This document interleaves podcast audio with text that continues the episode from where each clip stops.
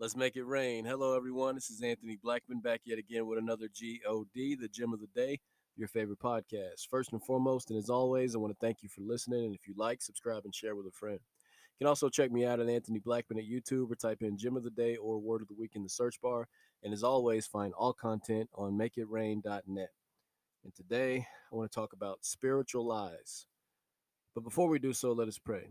Dear Heavenly Father, we thank you for opening our eyes spiritually letting us see the things of the Spirit, guiding us and directing us so we're able to navigate each and every day. In your name, Jesus' name, amen. With that being said, spiritualize. Now, this actually means to elevate to a spiritual level. Once again, spiritualize, to elevate to a spiritual level.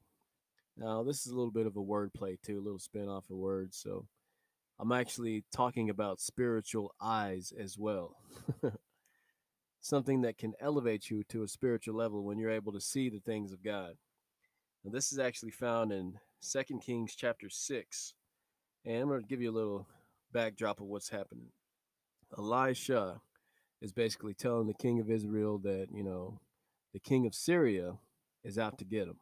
They want to go to war. They've been trying to basically jam up the Israelites, right? They're trying to catch them slipping, so to speak. They have tried to attack them, and Elijah keeps basically telling them, All right, don't go here, don't go there. He's telling them about their plans, right? So the king of Syria finds this out and he shows up at Elisha's house. This is where we're picking up. Chapter 6 in 2 Kings, verse 14. Therefore he sent horses and chariots and a great army there and they came by night and surrounded the city. When the servant of the man of God arose early and went out, there was an army surrounding the city with horses and chariots.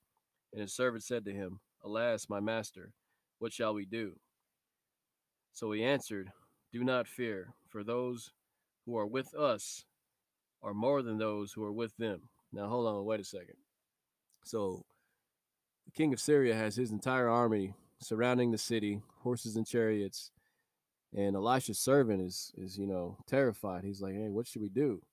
And Elijah sees this army, and he says, "Hey, don't worry about it. Those who are with us are more than those who are with them. Just chill."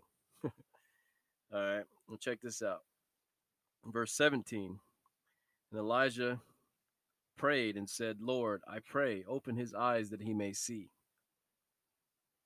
Then the Lord opened the eyes of the young man, and he saw, and behold, the mountain was full of horses and chariots of fire all around Elisha. So, wow. Wait a minute. So, the king of Syria had the city surrounded with his own horses and chariots. And Elijah wasn't scared at all. Why? Because he saw with his spiritual eyes something different, something more than what everybody else could see.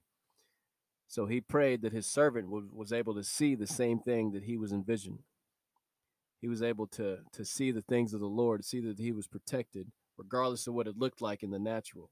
So he prayed for his servant that his eyes would would see the same thing. And his servant saw that there was chariots of fire and horsemen around them. They were protected. there was a hedge of protection around them, right?